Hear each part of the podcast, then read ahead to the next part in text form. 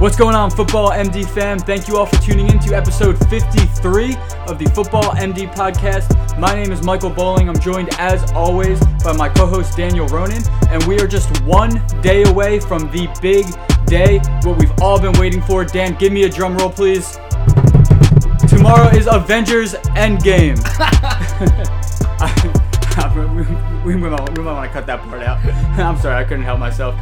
We might start a new podcast just so we can start talking superheroes, man. I'm so excited for this. Superheroes and Game of Thrones. That'll be our next podcast. But no, tomorrow, in all seriousness, is the start of the 2019 NFL Draft. On last week's episode, we ran through my co host Dan's mock draft 2.0. So definitely make sure you go back to see where we have this year's top prospects landing. And now today, we're going to turn things towards fantasy football a little bit as we discuss the top quarterbacks, running backs, wide receivers, and tight ends, and what we think of those guys solely as prospects, laying the foundation before we find out where they'll be playing in 2019. And a couple things to keep in mind here, guys. One, we're talking fantasy football because, well, we just kind of miss it. we're excited for the 2019 fantasy season and we can't wait for it to come. So we're going to dive into it a little early because, secondly, and probably the most important thing to keep in mind, is that really where each of these prospects end up is really crucial to what their value is going to be, obviously. It's going to determine their usage and whether or not they have a lot of opportunity or if they're just kind of a role player to no fault of their own, if they just already have players at that position and it was more of a depth pick, then they're not going to immediately have opportunity. But if they're coming into a situation where it was a weaker position for the team, that'll provide opportunity immediately for those players to produce. So we won't get the best idea of who is going to be the most productive until we find out where they land. But as my co host Mike said, we just wanted to give a little baseline for at least who are probably the most talented players. So when you see where they land, then you can determine whether they'll have the opportunity to go with that talent. Yeah, just giving you guys something to go off of, a little bit more information about these top guys. And we'll get right into it here, starting at the quarterback position. And my number one quarterback in this draft class is Kyler Murray. I know there's questions about how his size will translate to the NFL, but I think he has by far the most upside, especially for fantasy in this draft class. His dual threat ability is just ideal for fantasy production, even if he's an average to below average NFL quarterback in his first year, as most rookies are. We saw what Josh Allen was able to do in terms of fantasy production with his legs, finishing as the quarterback one over the last five or six weeks of 2018.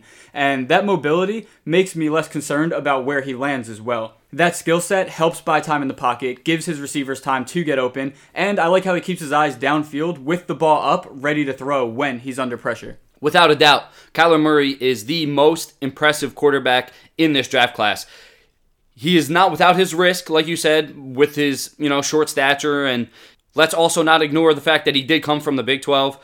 Throwing touchdowns is kind of just something that they do in the Big 12. It's no big deal. So, yes, he has a ton of production, but he was also only a one year starter. There's a lot to be questioned, but he also has the most upside or the most potential as well with that skill set, like you said, the ability to run and really launch the ball from any platform. He doesn't really have to set his feet in order to get that arm strength. That's an impressive skill set, not one that you can really teach. Agreed there. And now moving over to my number two quarterback. I know this is where we start to differ a little bit. So I have quarterback Dwayne Haskins here as my number two quarterback prospect. And he's definitely more of a raw talent than Kyler Murray, and his lack of mobility definitely raises some concerns. He'll have to prove that he can stay active in the pocket, come off of his first read to his second or third while staying calm under pressure. I do think he'll be a solid long term option for fantasy, but his lack of mobility, I think, will cap his ceiling, and I'm assuming that's why he's a little bit lower on your list. Yeah, he comes in as the fourth quarterback prospect for me. Not that I don't understand that he is probably the most talented passer in the class, and I get it. But I just think in the modern NFL, it's going to be tough with edge defenders like Sweat coming into the league running 4 4. You know? These guys are fast as hell, they're athletic, and at times you're going to have to escape them. To me, every quarterback that I have above him can do that in, in an efficient manner and also throw the ball pretty well. Haskins might be the most talented passer, but I often say the quarterback position is also graded best off the field, and I am a little worried about his decision making on the field.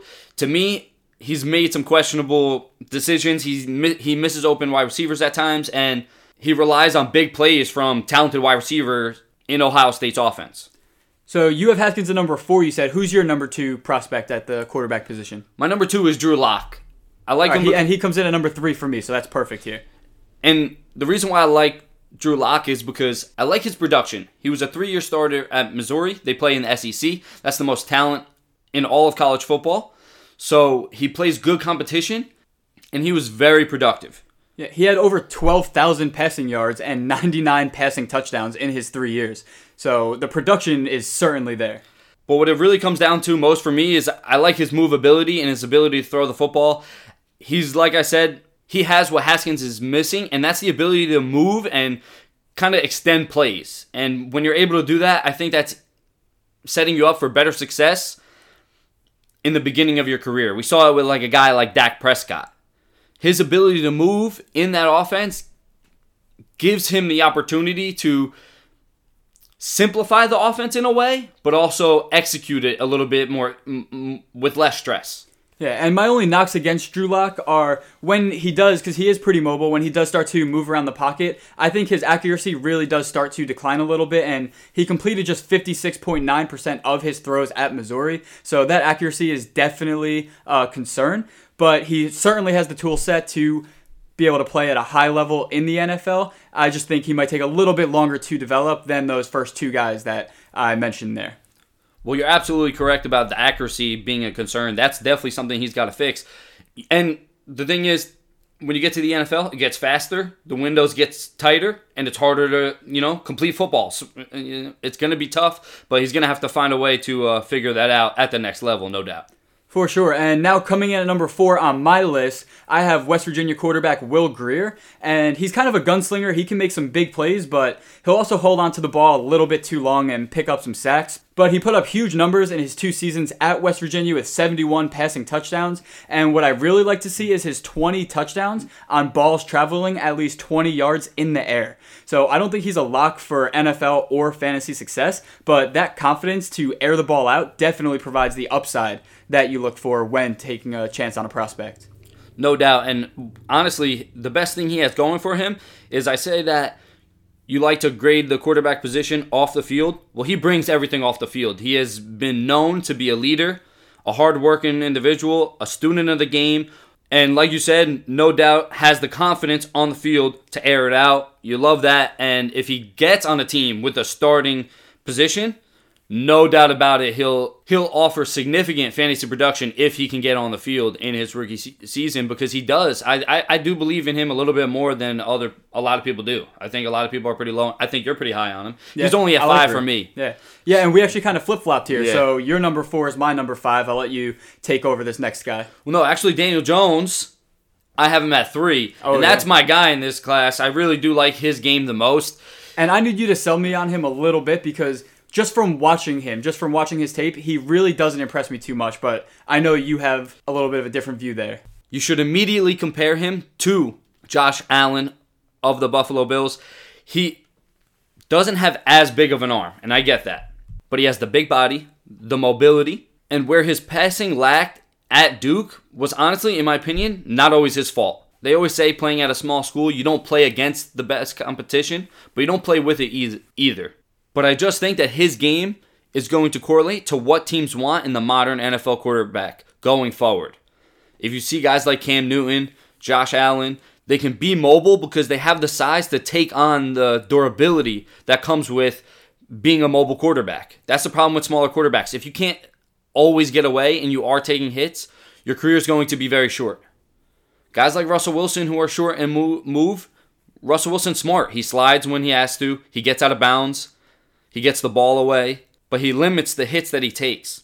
Yeah, and you alluded to his mobility, and he rushed 406 times over his last three seasons at Duke for 3.3 yards per carry. That's very good for a quarterback, and 17 scores on top of that. So he'll definitely take a little bit more time to develop than some of the guys that I have higher on this list. I know you're a little bit higher on him than I am, but he's certainly worth a dart throw in dynasty leagues, especially this is where landing spot comes in. If he has a path to production or a path to a starting role with that we can project in the next few years or so, then you know he could be a fantasy contributor sooner rather than later. And now let's just keep things rolling here. We're gonna move over to the running back position, and in this draft class, I think there's no one player that I'm going to be very high on, regardless of where they land. There's no Saquon Barkley's, Ezekiel Elliott's in this draft class. I think a lot of these running backs are talented and can contribute early on, but I think landing spot for a lot of these guys is going to be crucial. But just to get right into it here, I'll start with my number one running back, and that is Josh Jacobs. And I really like him a lot. He might be my number one pick overall in dynasty drafts.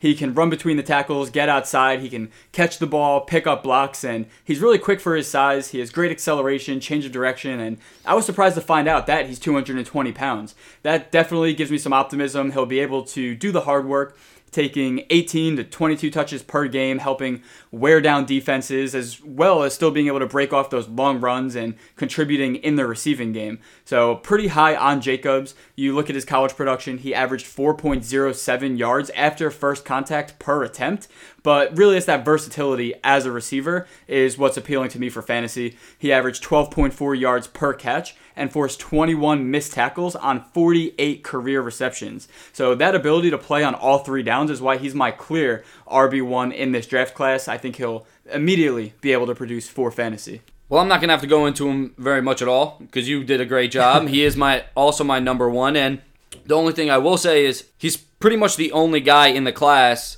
that is going to give you that three down ability, that workhorse ability. The rest of them all kind of seem like role players, and that doesn't, that's not to a knock against them. It just means they, they probably will end up with like a less opportunity type yeah. role. And most running backs in today's NFL are role players. Everyone's in a committee, so exactly. So that. it's not like they're going to be at a disadvantage. You know, if they go to the right spot, they are going to have an opportunity to produce, especially because a few of them are pretty talented.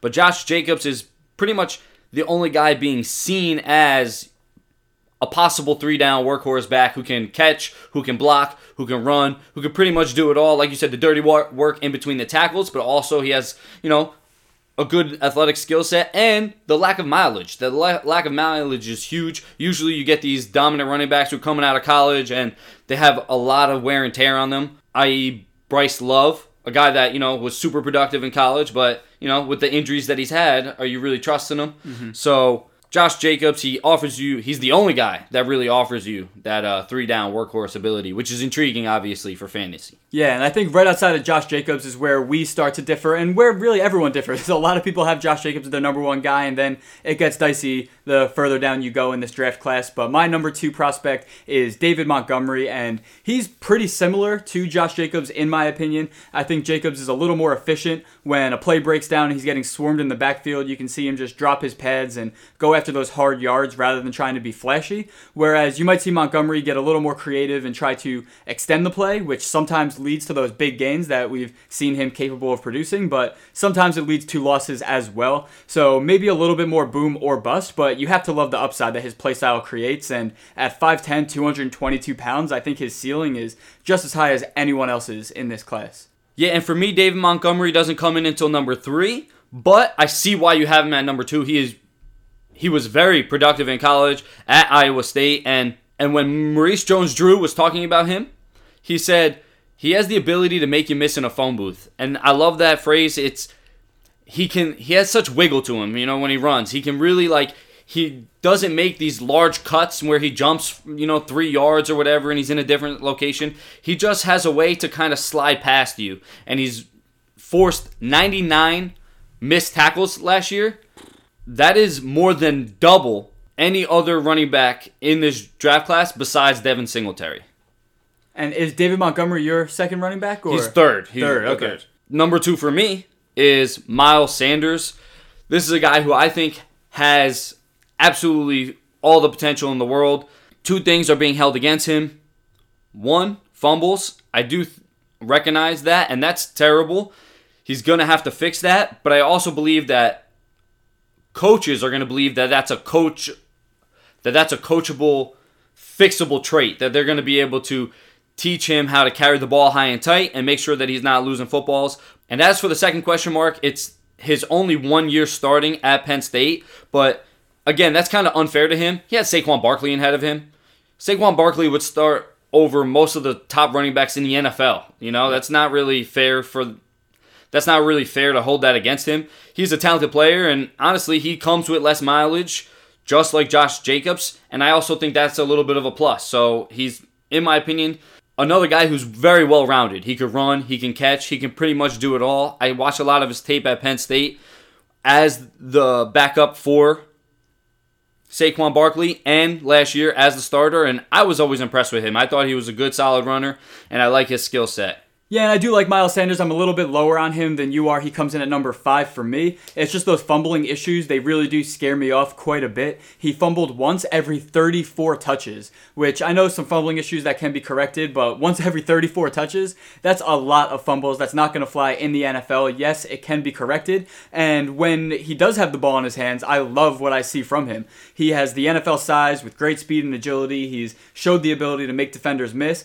but he just has to show that he can protect the football. That's the main thing for me, but still, it wasn't enough of a scare off to keep him out of my top five. So I do love the talent there. But now we'll hop right into my number three running back prospect, and that is Damien Harris. He's a he's a decent receiver, not quite like his teammate Josh Jacobs, and he has decent acceleration as well. His lack of top end speed could certainly limit his big play ability, but he also only fumbled three times over 550 career carries at Alabama, so we have to love his reliability as a ball carrier. I just think he projects as one of the safer picks in this draft class. We've seen him top 1,000 rushing yards in both his sophomore and junior seasons despite backfield competition at Alabama, and I really like his work in the red zone. He's just a bruising back that can hit it home when he's close to the goal line. Yeah, and again, like we said, very few guys are going to offer you that complete package this year, and Damien Harris really projects as a real one, two, a real first, second down back. He excels in between the tackles, you know, and like you said, he does have some receiving ability. Like he's not incompetent in that area, but it's definitely not his strong suit. You know, he is more, more downhill bruising back, and I love his skill set. I do think that you know he's going to be productive. I actually like his game, but I have him a little bit lower. I have him at five, just because to me, like like I said, uh, he's just a, a role player, and that falls in my opinion because I think they're prioritizing in the NFL the receiving ability right now not really his strong suit compared to some of these other guys who are a little bit better wide receiver. And now we'll have right into my number four running back prospect, and that is Darrell Henderson. I just love his explosiveness and his downfield receiving ability. The guy averaged 8.9 yards per carry in both 2018 and 2017, and he had 43 carries of 15 or more yards last year. Now, he is slightly undersized at 5'8, 208 pounds, but his big playability screams fantasy upside. You just have to know what you're getting. He's not the type of guy that I think is likely to take on a workhorse role, but he can be extremely productive with what he does get. Yeah, and at the end of it all, we really do have the same top five guys. We have them in a different order, but those are the top five guys that you can really look at to probably carve out a role in 2019 and making an immediate impact, which means they're going to have fantasy relevance. And a couple of guys that, you know, you might want to keep an eye on as well before we move on to the wide receiver position. I'll mention the first is Bryce Love. To me, it's a guy who, you know, obviously very hot and cold. His his 2017 season and 2018 season were worlds apart, but if you got that 2017 Bryce Love, you might have one of the better running backs in the NFL. He was an absolute workhorse beast for Stanford in 2017 you know, had has injury concerns, didn't really produce in his other opportunity in 2018, and it just a huge question mark. You know, just really not. He's not impressing anybody. You know, he's not a hot name, but it's just a guy that was super productive in college and does have a pretty interesting skill set if he can if he can fall into the right location could offer some fantasy relevance. Yeah, and those question marks regarding his drops in production, his torn ACL, and Stanford's final game of the season, which is just completely heartbreaking, but those are going to factor in, and those are going to make his draft stock fall in both the NFL and in fantasy drafts. So, for the potential upside that you can get if you end up getting that 2017 Bryce Love, he's certainly worth a dart throw in fantasy. Uh, another guy that I really like that I think we should all keep our name on is Justice Hill. He's certainly undersized, but super explosive, flashed major athleticism at the combine. He doesn't profile profile as a three down back. You can't rely on him in pass pro, but his big play upside is tough to ignore for fantasy. Landing spot will mean a lot for Hill, but he can be a contributor right away as a role player in the right situation. Think of kind of Tarik Cohen for fantasy, someone that has that big play upside anytime he touches the ball. And we will roll right on to wide receivers now, where both you and I kind of, you know, we differentiate definitely as to where these guys fit. But there is something that we agree on, and that is DK Metcalf not being either of our number one wide receivers. Or our number two wide Yeah, receivers, actually, absolutely. for that, for that so matter. we'll get into that. Obviously, I'll start with my number one guy, a guy that you know I've been high on for a very, very long time. You got you got me high on him. Yeah, uh, that's N'Keal Harry out of ASU. This guy, I love his game, man. I, I absolutely love it. You know, he got a little overshadowed at the combine, but let me just tell you, he's 6'4". He only Two- got he only got overshadowed at the combine because DK Metcalf dropped that picture with his negative two percent body fat and looking like Optimus Prime out there out there on the field. No doubt, but he is 6'4", 215 pounds. He did 27 bench press reps, matching DK Metcalf. He didn't run as fast, but he still ran a 4.41, and that slimming figure allows him to have solid route running abilities, even at his size and strength. We'll get into it later why that applies differently to DK Metcalf, but pretty much N'Keal Harry offers you the complete package. He can run routes, he's a competent route runner. He offers you the big play because he's a big body. He can go out and attack the football. He has natural hands.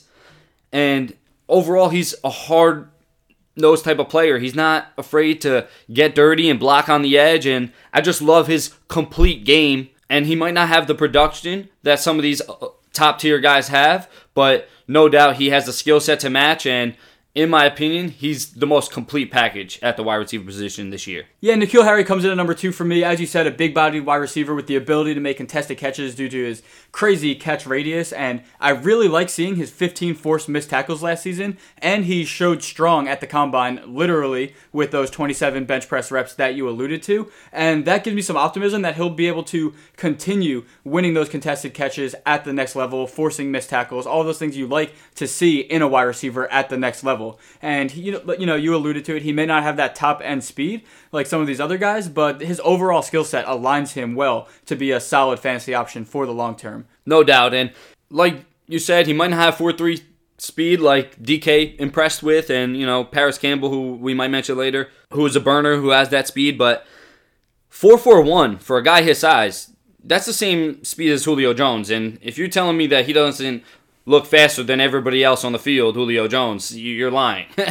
so that 4 4 1 in game speed can look very, very fast and can be very functionally fast. You get what I'm saying? sure. At that strength. We'll move right on to your number one guy because you didn't have you had N'Keal Harry at two, right? Correct. Yes. So, my number one number one guy guy is- is actually DK Metcalf's teammate, and that is AJ Brown. And I just love what he brings to the table. A lot of his production came from inside in the slot, but I don't think that's all he can do. We saw Metcalf after he went down with his neck injury. AJ Brown moved to the outside and succeeded there as well. I think he's closer to a Juju Smith Schuster type where he's got the versatility to play on the outside, but he's just best suited as that big slot receiver. So he may not have the same ceiling as DK Metcalf, but I think he has the highest floor in this draft class, especially for fantasy. Someone that can really contribute right away all over the field.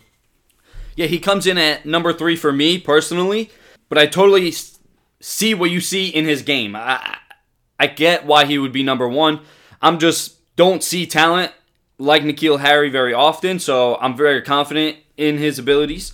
And I'll get into the one other player that comes in ahead of him for me, but AJ Brown has the complete package. He's a possession wide receiver who doesn't have the speed that you may want at the wide receiver position, but his route running ability, his smoothness and suddenness in and out of his breaks makes him faster on the field than his straight line speed may predict. So that's why it's always iffy to look at these 40 yard dash times and really apply it to football because not very often are you running in a straight line. Unless you're DK Metcalf. well, look at his tape, pretty much all he did. But anyway, And, as- and now we'll move over to your number three receiver. We'll keep the DK Metcalf carrot dangling a little bit. Absolutely. We'll- Uh, no, my number two wide receiver, Marquise Brown. He comes in ahead of AJ Brown for me, but behind N'Keal because he would be the number one if it wasn't for his injury. But even with his injury, he's the smoothest route runner in the class, and I prioritize that. As good as N'Keal Harry is, I would still put Brown, Marquise Brown. Now I can't, I can't just use Brown. There's two of them, mm-hmm. but Marquise Brown. I, I would like to put him ahead, but the injury makes me not be able to take him that early. But as for the skill set, I prioritize that route, route running ability, that speed, that explosiveness. Now, I get that he's undersized. If he could put on 10, 15 pounds, it would really make a world of difference. But at the same time, at his size and speed, comparing him to DeSean Jackson is perfect. He's very explosive. He's very smooth in and out of his routes, and he's going to get separation from cornerbacks very well, and that's what you need. Yeah, and I love Marquise Brown. I think he has one of the highest ceilings in this draft class, but I'm a little bit lower on him. I have him down at number six, and it's not even because of the injury concerns. All reports are that, you know, he's moving on from that pretty well, and it shouldn't be an issue going forward. But you said it yourself it's his size that really has me nervous. He's 5'9, 166 pounds. I mean, even Tyreek Hill is 180 somethings. So that's going to be a concern to me at the next level, but he has elite speed, burst, quickness, and I love him as a route runner, which is huge. He doesn't just have to rely on his speed to make plays,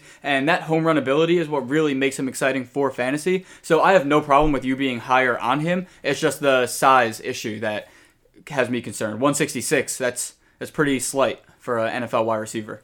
Absolutely. And now we're going to move on to my number four guy, DK Metcalf. And I just want to say, if you have been following the podcast, you have heard me say that DK was my number one guy and that I was going to stick by him. And I just did more and more study on him. And, you know, actually, my co host Mike kind of pointed some things out while we were watching some tape. And I couldn't ignore his lack of a route tree, his inability to really get in and out of breaks smoothly. He wasn't asked to do it very much. He ran a deep route primarily at Ole Miss. The only other two routes were slants, which his big body kind of favors a lot, and hooks, which when he runs straight every single play and you hook it off every once in a while, sometimes you're going to get some separation there, but that was really his only ability to get that. Otherwise, he's making contested catches. And don't get me wrong, his skill set and his potential is probably the highest in the class, but he has also the longest way to go, in my opinion. He to, from where he is to where he's got to be, he's got a long journey. He's got to learn how to run better routes. He's got to get separation on a consistent basis because the tight windows in college are going to be even tighter in the NFL. And quite frankly, quarterbacks just aren't going to throw your way if you can't get separation. They're not they're not willing to do that. They're, the cornerbacks are pros. They're going to pick them off. They're going to make reads. You're going to have safety over the top help reading a quarterback. They're not going to do those tight windows if you can't get some separation. So, in my opinion, DK Metcalf, as much as he has the highest potential, he's got the longest journey ahead of him as far as where he needs to improve and what he needs to learn as far as the game is concerned. Yeah, and Metcalf comes in at number three for me. As you said, he definitely lacks in some areas, but he'll still be able to do a lot of things right away that are extremely valuable in both the NFL and for fantasy. He has size that you just can't teach that, and he has great acceleration. He can separate vertically, out jump players in the end zone. I think his range of outcomes, though, is similar to a lot of the other guys in this draft class. I think he would really benefit from going to a team where he doesn't have to be the focal point of an offense like it was in Ole Miss. That offense really ran through his teammate, A.J. Brown, while Metcalf did his thing on the outside. So I think going to a team like the Colts, crossing my fingers there, or the Packers, where they have a T.Y. Hilton or Davante Adams, to really take the attention off of him from opposing defenses, I think that's the situation that he'd really be able to excel in. I think going to a team like the Bills, like we previously had him mocked, think he could struggle there with not a lot of other threats in that passing game. But now we'll move right over to my number four wide receiver, and that is Hakeem Butler. And Butler has a massive build. He's super athletic, but he just didn't seem to be open too often, which is pretty concerning considering he played in the Big 12.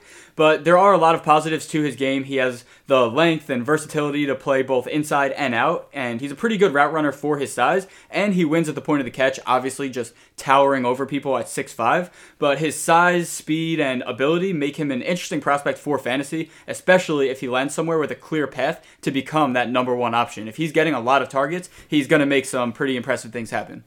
Yeah, all you need really need to know Hakeem Butler, and for me, he comes in at one spot lower. He comes in at five for me, but you know, nitpicking, splitting hairs at this point. The one thing you have to know about Hakeem Butler is Calvin Johnson said his game reminds me of mine. That's all you really need to hear. gotta love that. Yeah. he is uh he's a physically dominant player, and he's a little bit smaller than Calvin Johnson, but not by much. He's definitely a physically dominating player. He's a big guy who, like you say, can reach over you, can reach around you, can go up above you, and can really go through you if he has to because he's he's got some strength to him. And no doubt about it, Hakeem Butler, I think he's definitely built for success at the next level. And honestly, that rounds out my top five. Those are the my top five guys. I know you have a couple other guys we're going to get into, but for me, those are the top five guys that you really are going to want to keep an eye on where they land, what role they're going to have carved out for them because they can make an immediate impact. Yeah, and my number five guy, he just edged out Marquise Brown due to Marquise Brown's lack of size for the NFL for NFL purposes. But my number five guy is Kelvin Harmon. I know he didn't have a great combine, but I thought he showed above average athleticism and play speed on the field, which that's what really matters. And I like his ability to create separation without just having to rely on his size. Now, he's one of the more polarizing players in this draft class because I've seen other scouting reports where guys saw the exact opposite of everything that I just said. So I was wondering how you feel about Kelvin Harmon and how he could translate to the next level. No, I actually like his game. Um, now I think he's a guy who will not going to be a number one wide receiver, in my opinion. He's just he's just not going to be the guy that you really want to run your yeah. I think his ceilings. I think his ceiling is a little bit lower than even some of the guys I have underneath him on this list. But he definitely has the potential to be a reliable target. You know, a guy who that like you need those guys who are not going to be the superstar on the offense, who are going to just do their, who are just going to play their role and they're going to produce, you know, to complementary and also do some of the dirty work. Give effort, block. He's going to have to learn how to do some of these things, but if he can adjust his game, I do think he has a role that he can carve out in the NFL, no doubt. Yeah, and then just a few more guys outside of my top five because this wide receiver class is so deep, and I think a lot of these guys, depending on where they land, they can all kind of flip flop once the seat by the time we're looking back on 2019.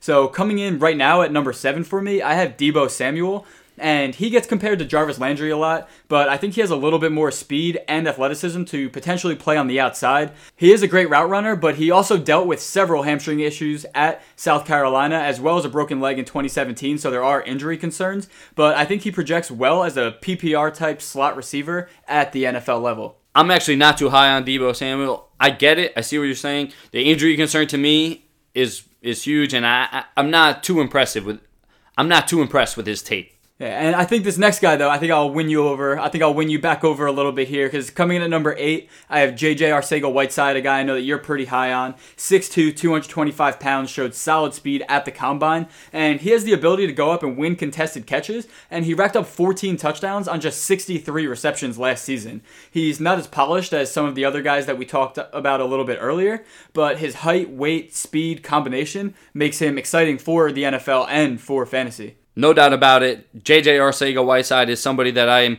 very high on. I'm very confident that he's going to have a very productive role in the, at the next level. And depending on where he ends up, sky's the limit for JJ. He was super productive in college, and I believe he could be that in the NFL, especially inside the red zone where he thrived in college. Yeah, and the last wide receiver that I wrote about here is Parris Campbell. I see a lot of Percy Harvin comparisons for him, and he was kind of used that way at Ohio State, mostly underneath stuff, but that's how that Ohio State offense runs. They don't really try to push the ball down the field too much. They try and get the ball to their playmakers and let them make plays after the catch, and that's where Campbell excelled with his 4 3 speed. I think his speed brings a little bit more to his game than just a slot role that he might be getting painted as, and I love his efficiency a ton. He caught 82% of his passes in 2018. That's something those reliable hands that I think will translate well to the NFL.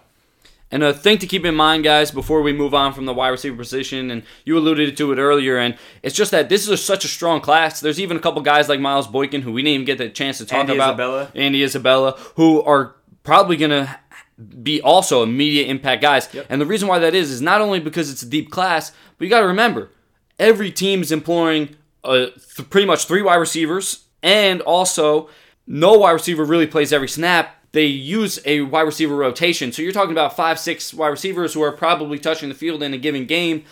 There's a lot of opportunity there as opposed to the other positions in, in the sport. You know, there's just, you know, you have one or two cornerbacks or ends, you know what I'm saying? You have one or two safeties, you have one you have one quarterback, you know. Yeah.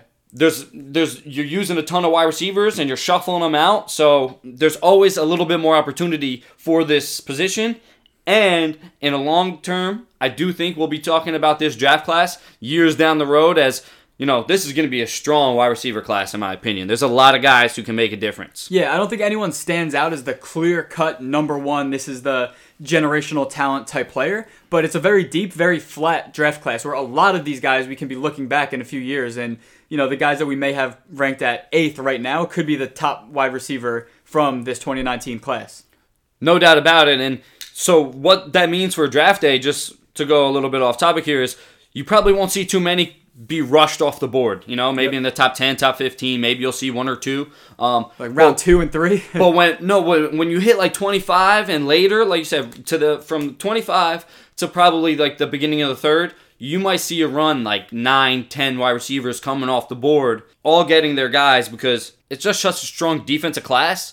But these guys are offering you a lot of production and opportunity right off the gate. A lot of these guys are pro ready. Like Andy Isabella, I know we didn't talk too much about him, but he is the ideal slot wide receiver. He is perfect for, you know, doing the dirty work in the middle. He did it at UMass, and he also had the ability to go on the outside and burn down the sideline. He couldn't really do too much else besides that on the outside, but he's got the top end speed to run down the sideline as well. He was a college track sprinter as well, so he's very, very fast. So a guy who is probably going to carve out a role as well. And that's the great thing about this particular class of wide receivers is there's a lot of hope, there's a lot of intrigue here because they have the skill set. Yeah, and if there's any players that we're not going into depth about or touching on in this episode, don't worry, guys. First of all, feel free to reach out to us on Instagram, Twitter, or Facebook and ask us for our thoughts on these players. We're more than happy to talk some football and draft prospects with you guys. And in a few weeks, once the draft is all settled and the dust is all settled, and we can get a really full picture of what the NFL landscape is looking like. We're going to be running through these guys again, especially approaching fantasy time,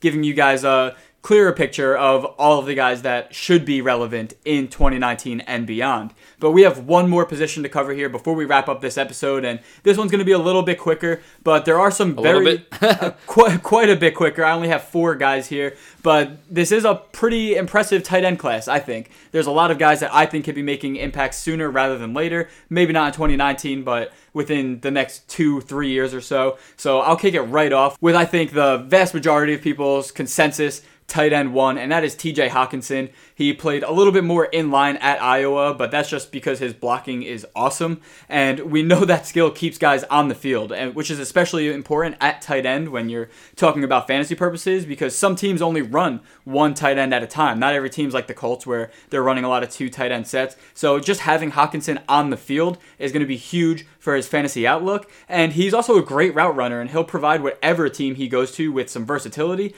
He's really just the best all around tight end in this class.